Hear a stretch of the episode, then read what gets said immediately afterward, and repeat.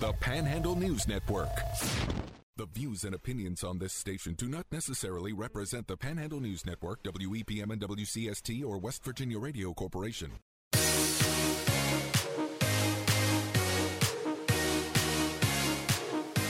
Welcome to Panhandle Live on the Panhandle News Network, WEPM and WCST. Broadcasting from the Hoppy Kercheval building in Martinsburg.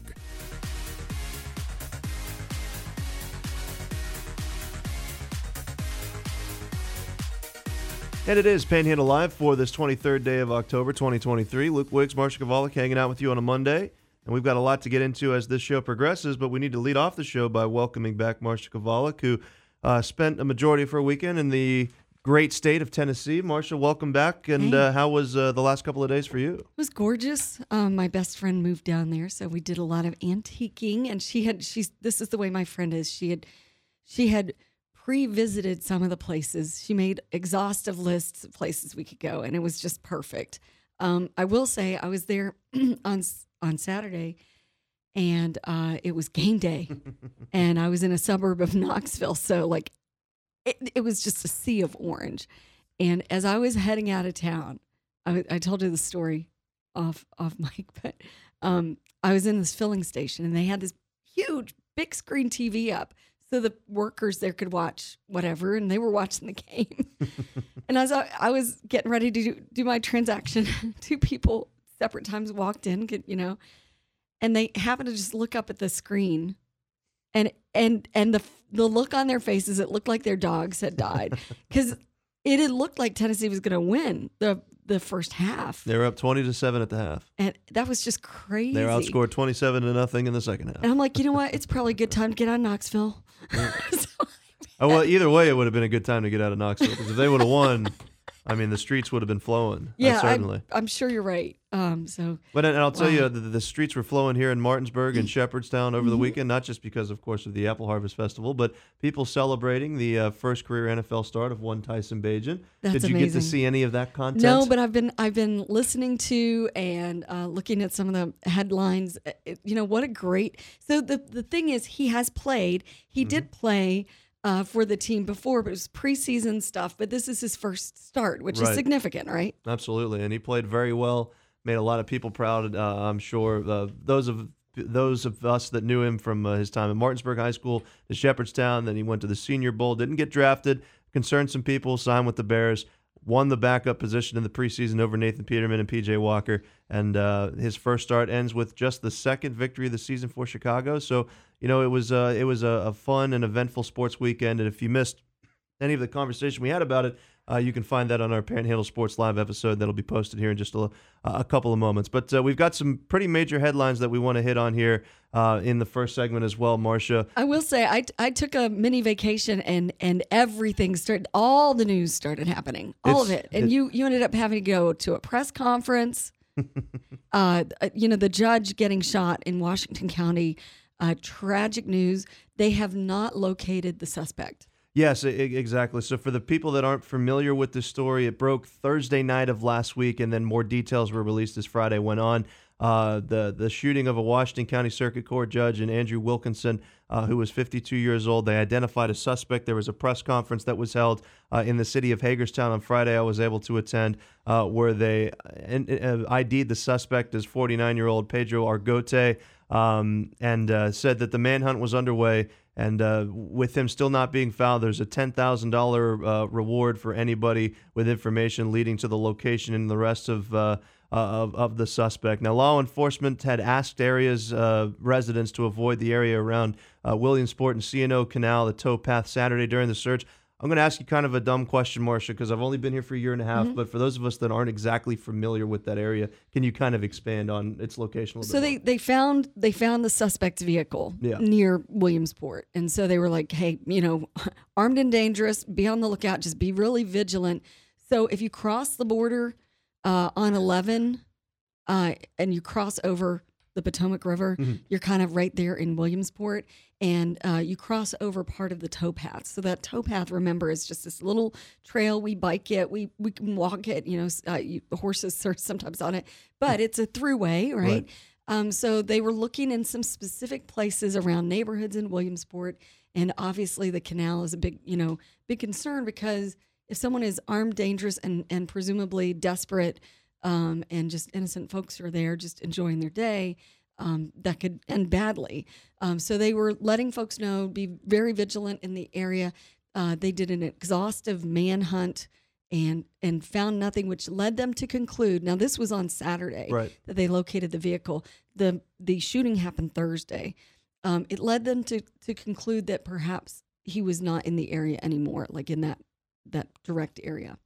Uh, well, of course, and again, for people again that weren't familiar with the shooting that happened on Thursday, uh, and then more information that was uh, delivered um, by the Washington County Sheriff's Office on Friday, uh, they believe they they've isolated the the the, the action of this incident um, to a case that was argued or presided over by uh, Judge Wilkinson, uh, a divorce hearing in which custody of Mr. Argote's children were given to the woman in the case and uh, they believe that to be the cause of the shooting. Now, um, they went on to say people with information on Mr. Argote's location, you can call 1 877 Wanted 2, or that's 8, oh, I'm sorry, 1 877 926 8332. And you can also submit tips online um, as well. to the U.S. Yeah, Marshals. exactly. yeah. Okay. Or to the, you can obviously call Washington County Sheriff's yeah, Office and, too. and that number is 240 313 2170. So, uh, yeah. Right now, there's a ten thousand dollar reward uh, reward for actionable information leading to the the location and arrest of the individual, and so you know it is ongoing. Uh, there are other subsequent uh, pieces of information out there that say he he might have ties to other states like North Carolina, New Jersey, or excuse me, New York. Um, so you know if if he had that kind of lead lead time before they really established him as a suspect, that gives him time to get some places. Absolutely. And uh, we'll continue to update that story here uh, and along our family of stations. Uh, one more kind of lighter thing I wanted to touch on because we have a, a, couple other things I wanted to get to. Because I mentioned our family of stations, Marcia, and uh, our family uh, has gone through a little bit of a change. 92.9 WXDC has switched away from uh, contemporary country music to classic rock. I uh, I forgot the switch was happening last night. Of course, we've been um, bombarded with, with emails about the change, and we weren't sure when it was going to happen. And I remember when I was driving in, just in time to catch the last 60 seconds of uh, Long Train one, running by the Doobie Brothers, which is a great way to come into work. Pull in and then and turn it off right right at the crescendo at the end of that song. Uh, so for those of you that are familiar with 92.9 WXDC, it's now changed to Cool 92.9. And if you're if you're familiar with our radio station over there um, on Radio Station Road, uh, the the building's got a little bit of a face facelift and a little paint job. It's it's a white building now with blue lettering. Yep. Uh, I drove over there after Apple Butter Festival. Just I, I looked at the outside. I I don't have a key, uh, so I didn't go in. But I'm sure it's it's been fabulized on the inside too. Um, but lots of cool things happening, and I know there's a lot of energy going into that station. Um, also, speaking of apple butter, I got into town with enough time to enjoy a little bit of apple harvest. We went over to the fairgrounds and saw a bunch of people I knew. Um, the vendors were out there. We we ate food truck food. Uh, the only disappointment, Uh-oh. and there was one. So my husband made a point. He he wanted to make sure he he scheduled time out of his day. There was a lot going on yesterday for him. Made a point to get over there to get an apple pie Ooh. on Sunday. Yeah. Unfortunately, those apple pies got sold out on Saturday. And poor Edward. I know. Just I felt so bad for him. Fortunately, though, the Good Time Show Choir was there with their um, dumplings, and so we we picked up. They had a fallback option. Were the dumplings good? Uh, I didn't have any, but everyone in my family, two girls and my husband, I think did. We've had them before, and they're they're delicious. But I also had to run out and get ice cream because Can't have apple dumplings without I ice cream. mean, I it's probably okay. It's probably allowed. It's probably not illegal, but Legally, right. I, I regret to inform you that. Uh, yeah. anyway, um, also a sad uh, note out of Jefferson uh, County. Apparently, three students from Jefferson High, uh, Jefferson County schools, excuse me, have died by suicide since the beginning of the year. Not all at once, but since the beginning of the year. That's just dreadful on any level. One is dreadful. Um, and there's a story over at panhandlenewsnetwork.com about uh, the, the school system's response to it. They're having a, a meeting today to make it an, an item of discussion. They, you know, they're efforts, continue to try to make things safe and um, you know take care of some of those issues that kids might be experiencing. But obviously, you know the school system's one element. They they can't hit everything. Um, so anyway, stories over at panhandlenewsnetwork.com. And like you mentioned, there's a community meeting at Washington High School today. Uh, it's going to be happening at about five o'clock uh, when Jefferson County Schools getting involved. You know, mental health uh, with our youth is, is certainly something that becomes an ongoing, you know, an issue and a, and a tough issue to tackle. I mean, I know I struggled myself in high school and especially during the pandemic the and COVID college. years just, exactly. just were just dreadful for kids.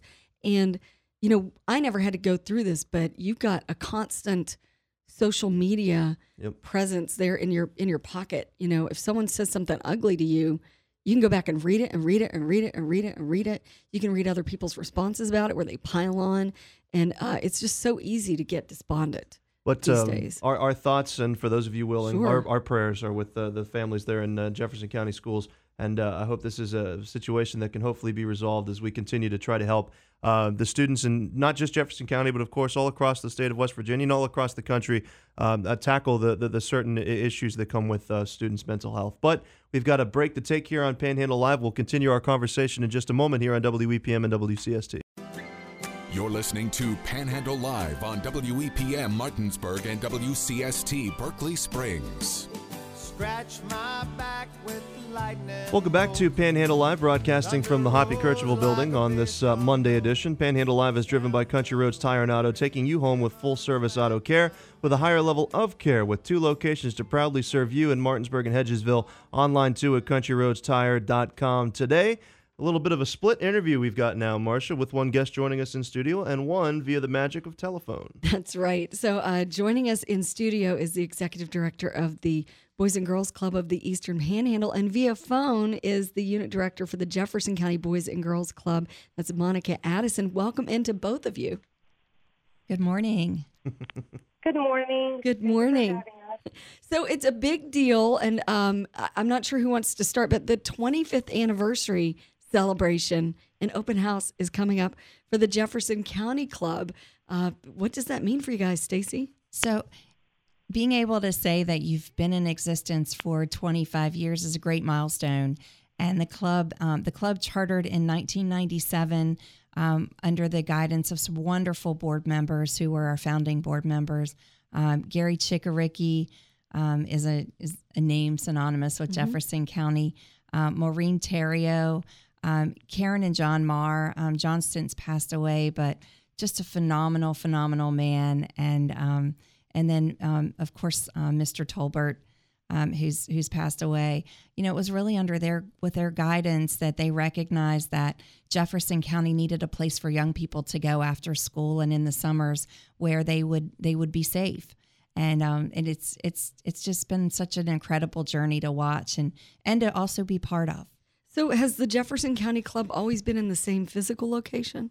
It has not. It started at the Episcopal Church in Charlestown um, in their gymnasium and um, in in their recreation area, and it it moved from there to there were two um, portable units that were on the property uh, right there where um, our our club is located now. And the club started as the old paint building for Dixie Narco. And when Maytag purchased that property, they donated it to um, what was then Focus, the Focus Coalition, um, and they the the mission of the Focus Coalition was uh, free our community of unwanted substances. So that was um, their their primary or their primary objective was really to um, work in the field of prevention. And what better partnership than Boys and Girls Club? Absolutely. And, and keeping kids engaged in something very positive is obviously a key. I want to bring Monica into the conversation. You're the director of the Jefferson County Club. Monica, how long have you been affiliated with the Jefferson County Boys and Girls Club? I've been affiliated with the Boys and Girls Club for um, almost two years now. And so, what is what's a typical day like in uh, the Jefferson County unit? As soon as our uh, kids arrive at the club, uh, they're greeted at the door by their mentors, and they get a chance to decompress uh, a little bit after a hard day at school. Uh, we do serve them dinner and snack uh, daily, and um, we uh, have uh, club activities that they really enjoy. And uh, they have an opportunity to do their homework with help from our mentors. But we do encourage them to uh, to try and do their homework on their own. Uh, well, Stacie, could you expand on that a little bit then? So it's you know it's not just a, an, an opportunity. It's not just a, a, a daycare. Exactly. Right. We I mean, do not provide and... babysitting. That's that's really important to know. Monica and her team really take the time to get to know the kids. I always talk about when young people come to the clubs, they're not coming because of you know the latest and greatest toy or game or you know things like that. They really come to see their person.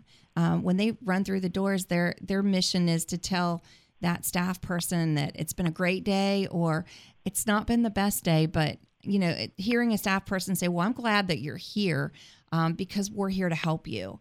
I think that's really a special a special moment, and that's what um, that's what Monica and her team really excel in is making sure that kids feel welcomed and comforted if they need comforting or um, cheered on if they've done something phenomenal. It's different these days than it was 40 years ago, 50 years ago. Um, you know, kids often don't have someone at home um, right immediately as soon as school lets out. So it's good to have that supervision, obviously. But I always love, Stacie, that you talk about finding your person um, because that's the person who's going to encourage you, who's invested in you, interested in your um, in your days, you mentioned, and in your growth. Absolutely, and I mean, Monica, can you talk a little bit about what you think the kids enjoy most about the club? Well, Stacie, the one thing our kids enjoy most about the, about our club is that they're listened to. Um, when it comes to the activities they do, their preferences change often. But through uh, what we call pulse checks, our staff can plan activities that keep them engaged right now they love spending time outside and hands-on activities, and that's what we're focusing on. I love that you mentioned pulse checks because I think um, I think so many times when young people come in, they're just um, they're they're shepherded through and they're told do this, do that, don't do this, don't do that. Talk to me a little bit about when they when they arrive and you're doing a pulse check. What kind of feedback do you get? And I, th- I know I'm throwing you kind of a zinger question there, but um, can you tell me like what happens during a pulse check? Um, they're asked about their day, and if they had a really, really stressful uh, day at school, uh, we will try to put a lot of um, choice activities, but how should I say? There are guided activities that are outside and get the activities get them to move around and uh, feel like they're listened to.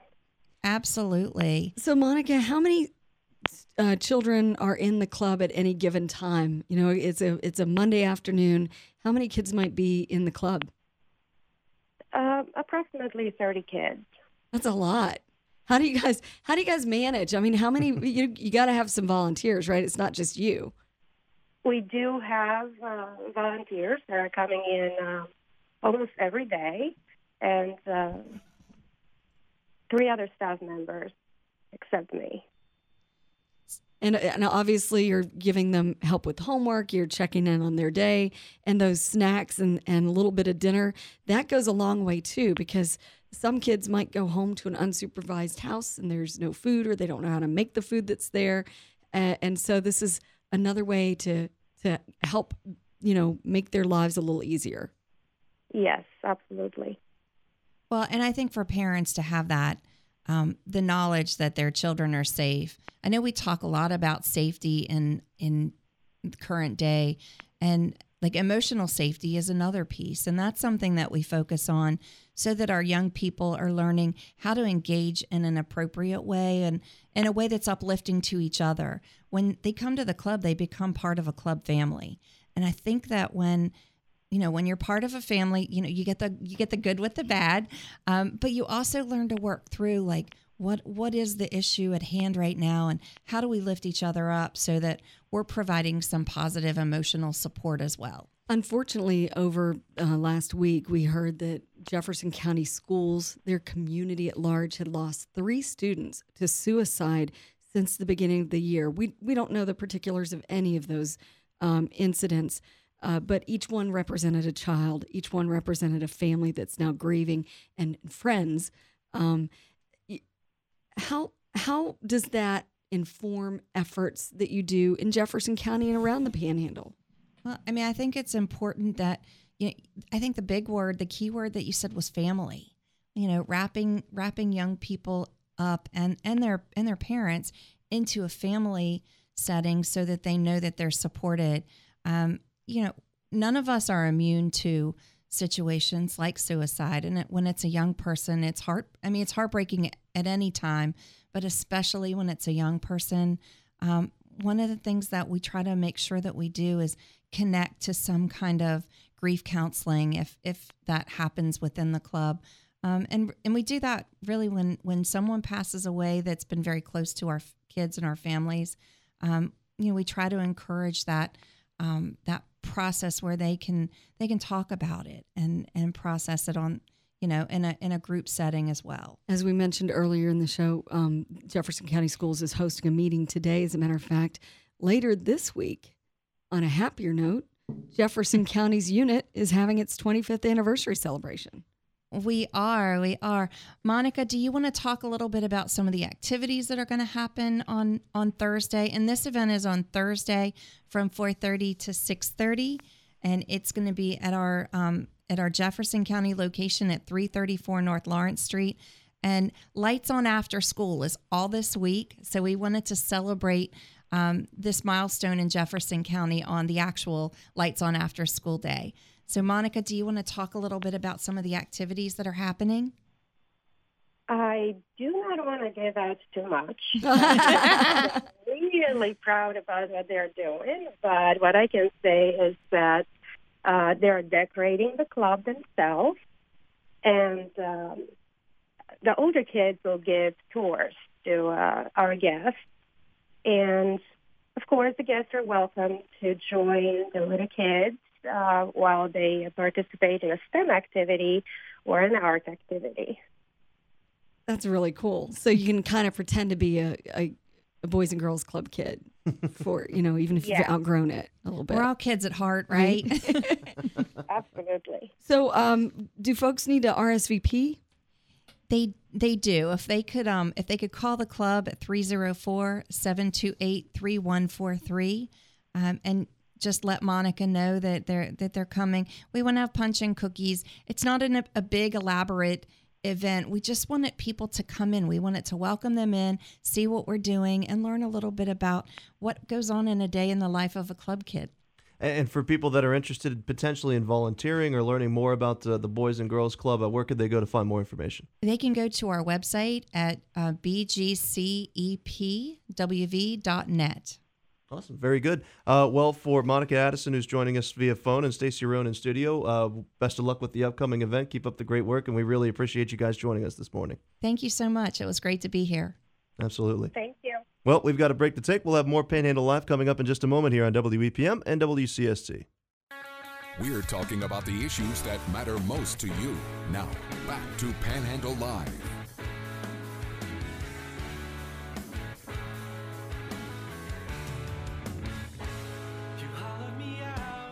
Welcome back to Panhandle Live, broadcasting from the Hoppy Kercheval building here in Martinsburg. Stay tuned because coming up, top of the hour, uh, Metro News Talk Line with Hoppy Kercheval will be underway. It starts at 10.06. If you missed any or part of today's show, our interviews uh, with uh, Stacie Rohn and Monica Addison of the Jefferson County Boys and Girls Club, we're going to be posting this episode a little bit later on today on our Panhandle News Network uh, Spotify page. And you can also hear today's edition of Panhandle Sports Live, uh, which uh, concluded at 9 o'clock. We'll post that here in just a couple of minutes, but uh, I will stall no longer, Marcia, because we've got our next guest joining us in studio. And we want to give him a, a good amount of time before the top of the hour to talk about this. I invited our next guest in specifically because, um, you know, I think we need to start telling more of these stories. Uh, if anyone's listened for a while, they know that I've had this big World War II itch that I've uh, been scratching and trying to tell some of those stories regionally.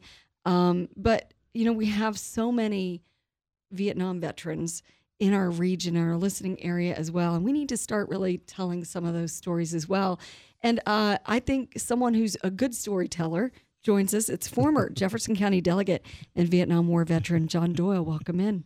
Well, thank you. Uh, it's wonderful to be here. So t- tell me um, how you how you got inter- how your life intersected with the war. Were you already in the service at that point? oh no, no! I graduated from Shepherd in 1966, and the war was heating up, and so I uh, I, did. Uh, I I said, you know what? I think I'm gonna. I'm probably gonna get have to get shot at, but I don't like this idea of sleeping on the ground. I uh, I quit the Boy Scouts because I didn't like that camping nonsense. well, there are critters on the ground. Dang. yeah, and dirt. Uh, and uh, so I um, uh, tried first to get in the Navy, um, and I was uh, I had this massive ego. I insisted I had to be an officer, uh, which was really stupid. Uh, and I uh, I first tried to get in the Navy officer candidate school, and at that point they had gotten highly competitive. So uh, after uh, three or four times of being eligible but not selected, uh, I tried Air Force, uh, and and the same thing happened there, and that went for over a year, well over a year. Uh, and the local draft board uh, was very understanding about this. They would draft me, but as long as I had an application in to do something real, they would postpone the that uh, induction for 60 days 90 days and they would they, they kept on doing that they kept stringing me out and and uh, I, I i was figured at some point they'd just grab me and send me but i said no finally when the air force didn't come through i, I went to the army and immediately got in uh, and uh, as a candidate for officer for ocs officer candidate school went to uh, Fort Dixon, New Jersey, uh, March 7th of 1968 is is when I en- entered the Army. Did basic training and then advanced uh, individual training, which was for infantry uh, there. So that was four months. Then I went to officer candidate school at Fort Benning, Georgia. Was commissioned in January of '69. So while this was happening, as you were making your way up the ranks, what was it like in Vietnam? What, what were you hearing? Uh, oh, we didn't hear really much of anything when when you you were in basic training and advanced training and officer candidate school. It was just right there. It was just your training. You really uh, people who on the outside heard a lot more about what was going on than we did. So you didn't know enough to really be afraid yet. Well, yeah, I knew people were getting killed over there, uh, and uh, but but that was pretty much it. Uh, and so then uh, when I uh, uh, graduated and and was commissioned, I uh, spent about six months uh, teaching patrolling for the Ranger Training Command uh, at Fort Benning. Stateside, okay. Yeah, and then two months uh, for the basic civil affairs course at Fort Gordon, Georgia, and then got to Vietnam uh, as a rifle platoon leader in uh, in October of 1969. So you you say this as part of your biography, but Hmm. as a rifle platoon leader, you know how dangerous was that? Uh, pretty. I mean, talk about what it's as some- upfront as you can get. right? And you're leading a group. yes, that's right. I uh, they are my responsibility. Well, we'll talk about, I guess, uh, the unique situation you find yourself in in the, in the, in the country of uh, in Vietnam, and you know the unique terrain. Of course, it's a lot different, I'm sure, than the weather you'd experienced here in the in the Eastern Panhandle. And you know, uh, hearing stories from from veterans talking about you know starting the war with uh, the M14 and then the M16, which uh, had a uh, proclivity to jam pretty easily, and all just the different obstacles that went with fighting an enemy that often you couldn't even see. Well, uh, it, it's uh, there's several questions there. Yeah. Uh, yeah, we trained on the M14 in basic and AIT. Uh, by the time I got to, to Nam, we were only using the M16, and and uh, uh, I really like that rifle. Uh, the interesting thing is jamming. The, that happened early on, and it was a large part because they were using the wrong cleaning fluid. Once they once they developed a cleaning fluid uh, for those composite materials, it was fine. Yeah, that was the. They were trying to use the same oil on the M16 that they used on the M14, and it's whole different uh, uh, t- t- types of material. And yeah, that was a lot of the problem. W- Were you given one of the uh, the comic books, How to Clean Your Sweet 16, the, to tell the troops in the field to, to, to how to operate the weapon? I, re- I remember seeing a lot of I, those. I do not remember getting one of those. He was probably in charge of distilling that I see. information in I a see. non-comic book form. Yeah, I just explained it to him. and, and they had been trained. By the time I got there, the, the the soldiers had been trained on how to clean it, and we didn't have any problems with it jamming. So let's talk about, you know, and obviously, you know, a lot of veterans don't want to talk about some of the rough Mm-hmm. times, but you know, what do you want to share about what your your platoon and you as the leader went through? Well, the, back to a, a question uh, Luke a-? A, minute ago. Yeah, uh, the war was different in different parts of the country. Uh, I was in uh, I Corps. Uh, the we had these four Roman numerals: one, two, three, and four, north to south, and uh, First Corps was actually called I Corps. Uh, but where we were we were in rice paddy country, very near the coast, and it was totally a guerrilla type war where we were. Uh, I was only in one really major battle. Uh, we got hit with a, a North Vietnamese sapper company, and I say that's major for me. There was no there were no battalion size engagements like there were in other parts of the country, like in the Delta and up on the DMZ. So ours was much more. Uh, I, I we I, we had all of these soldiers who had been trained to be infantrymen, and now they have to behave like uh, like police officers in a really rough part of town. Because uh, in guerrilla warfare, the guerrilla is part of the population, and not all of the population supports the guerrillas. Some of them did, some of them didn't, and you couldn't always tell.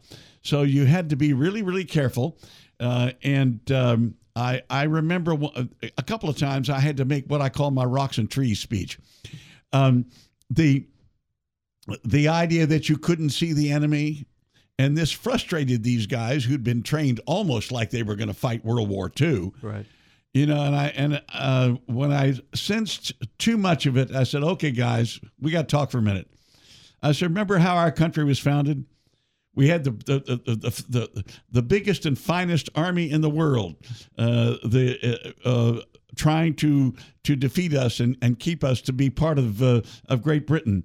And all we had were were were a bunch of uh, farmers and and and uh, and hillbillies hiding behind rocks and trees. I said, guess what, folks? In this war, we're the redcoats. They're they're the colonists hiding behind rocks and trees. So let's just accept uh, uh, this is how they're going to fight because they know that's the best thing for them, and we just got to do the best we can. And everybody goes, "Oh yeah, I guess that's right." So uh, yeah, and I had to make it again a few months later when a lot of those guys had rotated out, and and I had you know had about a dozen new guys in. Uh, a, a platoon in the army then was thirty three. Uh, I was lucky if I had 25. And how old were you? Um, I turned 28 when I was in Vietnam. Yeah, it was all this time waiting to to, to figure out how I was going to get in the service. Yeah. You were you were the seasoned old guy, you know, leading these youngsters, right? Uh, uh, that is correct. Yeah. Well, uh, I guess let me ask you this: a common theme from people that I've talked to that served in Vietnam, you know, especially towards the end of the war, the middle of the war as well, was you know, troop morale was never something that was incredibly high. I know that you know rampant drug use amongst our servicemen was something that you know, and, and fighting an enemy that you can't even see, like you mentioned, you know, to lose so many comrades around you. I mean, as somebody that was you know not just facing it yourself, but in charge of you know the the mental health of so many young men. I mean, what was that like? Well, I was very lucky I didn't have that problem. I could tell when I got to that platoon that these were were really well adjusted people for being 19 and 20 year olds. Uh, there was no serious drug use. Uh, the the morale was really good. They all liked each other uh, and got along with each other. Uh, and I remember reading uh, right after I, uh, probably less than a week after I'd taken over uh, leadership of that platoon, and um, I was reading in a sports magazine. Uh, there was an interview with Joe Paterno, who was coach of Penn State at the time. And Penn State was predicted to be, you know, what a really, really good team, even for Penn State. They might win the national championship. And he said something like, you know, I think they're going to be okay if I don't overcoach them. I said, I think I should not overcoach these guys because they already know what they're doing. And, and it worked out fine. Yeah. I, I'm very lucky in this sense. Everybody that served in my platoon when I was platoon leader got back to this country alive and in one piece. And we were under fire over 50 times. Speaking Yeah. of getting back to the country, our guest this morning is uh, John Doyle. You know him as a former Jefferson County delegate, but he's also a Vietnam War veteran. Um, what was it like coming back? Uh, Well, let, let me ask you this: Yeah, Uh, a, a pastor I, I, I attended a church growing up said when he came back from Vietnam, they had to come back in civilian clothes uh, because of the reception they were going to Uh, get. that is correct. When they got off the oh, plane, was that oh, the yeah, same that- for you? that is correct. you talk about yeah. that? Oh yeah, I got called a baby killer, got spat at. You know, that's uh, yeah, and and I chalk it up to what I called uh, uh, and still call uh, the, the universal soldier syndrome. Uh, Buffy Sainte-Marie is an absolutely magnificent writer. I, I don't know if she's still alive, but she had written a song called The Universal Soldier, which basically said war is the soldier's fault. And it's a beautifully written song, but just flat out wrong. Hmm. yeah. Have you all heard the song? I have not. I think we're all going to be Googling it. Yeah, I'll, I'll look it up after He's the show. five sure. foot four, he's six feet three, fights with missiles and with spears. He's only 17 and he's all of 45, been a soldier for a thousand years. Mm-hmm. And, and it goes on to say he fights for Canada, he fights for France, he fights for the USA. He, he, he thinks uh, uh, he, he- he's the one who puts his body as a weapon of the war, and he thinks he'll put an end to war that way. But without him, how could Caesar, uh, uh, uh, uh, how could Hitler have condemned them at Dachau? Without him, Caesar would have stood alone. And it says he's the universal soldier, and he really is to blame. That's the that's the basic line of the song, and that was permeating the thought of, of our country at the time. Uh, and and like I say, uh, I think Buffy Sainte-Marie's a beautiful writer, but she was just dead wrong. Our guest this morning is John Doyle. Um, and so, uh, what was your what was your rank? Uh, Lieutenant. so you were a lieutenant. Yeah. Uh, and served in the Vietnam War. Um, I'm sure you talked to other veterans. Uh, you know, in your time as uh, not only just as a veteran yourself, but also uh, as a, as a delegate. Um, you know, some some of them didn't weren't in platoons that everyone got out okay. Oh, that's right. Um, yeah. And uh, you know, so are we doing enough for folks in that generation um, to recover? no, What needs to be done? uh, more money. How will that help? Well, it, you, you get need to get more money directly to the people who are suffering. There's too much, in my view, bureaucracy in between. It isn't so much more money thrown to the problem. You know, there's enough money being thrown at the problem that if it got where it was needed, it would work. It's I, I just think we have to probably reorganize the distribution system With the to PACT put it in a Act, bureaucratic way. with the PACT Act having you know passed and and presumably opening up the door for more, especially folks from the Vietnam era, yeah. um, who have been exposed or Mm-hmm. may have been exposed or were in those conflicts and and didn't get their um, you know applications approved or to to the extent that maybe they could have. Um, I mean, do you feel like that's you know a step in the right direction? Is it enough? Well, it's certainly a step. Uh, we'll see if it's enough. Yeah. There's been such a, a, unique fallout, I think, as well from veterans that served in the war. A longtime friend of, of my family uh, just passed away recently uh, due to dementia that he incurred from uh, being a helicopter pilot and being exposed to Agent Orange. I mean, there's just uh, the way that veterans. I, I I feel as though you know, growing up around World War II veterans, and even, even more recently from the Middle East, it's it's it's just almost a completely different world when you talk to somebody that went through uh, what you you all went through in Vietnam. If that's a fair assessment. Yeah, that's. Uh, uh, I I think uh, when I got there, I was amazed that all the jungles were brown year round, and I didn't realize realize it was because Agent Orange had defoliated them. Oh wow, okay. Yeah, the vines were still there. It was still thick as the Dickens, but they All right. weren't green. you, you can you can choose not to answer this question if you don't want to. Our guest this morning, former Jefferson County delegate and Vietnam Vietnam War veteran John Doyle. Can you think back back to a time when you were the most afraid or or you most concerned about your guys? Well, those are two separate things. Uh, I was concerned about my guys all the time. I was always worried. Uh, and so worried I didn't have time to be afraid. Only two times I was just absolutely, totally, terribly afraid. And those were the two times that my point man said, Hey, I have no idea where we are. I said, Okay, I have to walk point. And and both was pitch black, and, and I have been blessed all my life with really good night vision. Uh, and uh, in fact, in, in officer candidate school, they have a problem uh, where they just drop you off at dusk. And there's a point you have to get to, and they give you a map and a light and a compass. And you're supposed to show up at this point. And uh, and if you're not there by daybreak, they they send trucks out to find people. Uh, I, I don't know what time it was, but I got to it was a guard it was a guard shack. I knocked on the door, and I hear this cursing, uh, run, run, run, run, what? And the door opens, and, and there's this sergeant. I said, uh, uh, Sergeant, this is uh, uh, Candidate Doyle. I was told I was supposed to come here. He goes, What? He says, You've broken the record Wow. for this night problem. Yeah. Uh, my night vision has always been really, really good. And so both times I was able to get us out of there, but I was just scared as the dickens. Uh, well, sir, uh, because we need to get to this last break, unfortunately, I do want to say thank you very much for giving us the time. And of course, thank you very Sure. much for your service. well, you're welcome. We've got, got a break to take. We'll wrap up the show after this. More Panhandle Live in just a moment. You're listening to Panhandle Live on WEPM Martinsburg and WCST Berkeley Springs.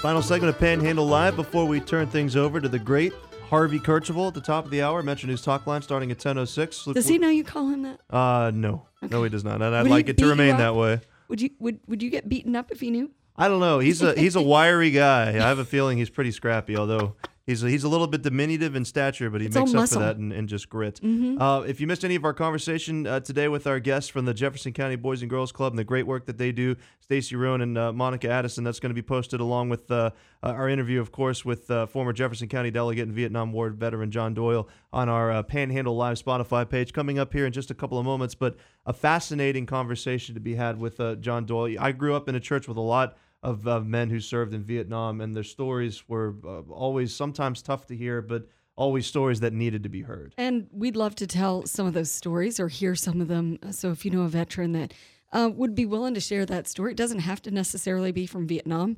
Um, you know, we we love to to talk to you because uh, we can always make room for for telling the Panhandle story. Absolutely. Stay tuned for the news at the top of the hour and Metro News Talk Line that's coming up here in just a couple of moments. Uh, it's been fun hanging out with you and coming back from a, uh, a really eventful weekend. I'm sure it's going to be another eventful week here along our family of stations. For Marsha, I've been Luke Wiggs. We'll talk to you tomorrow.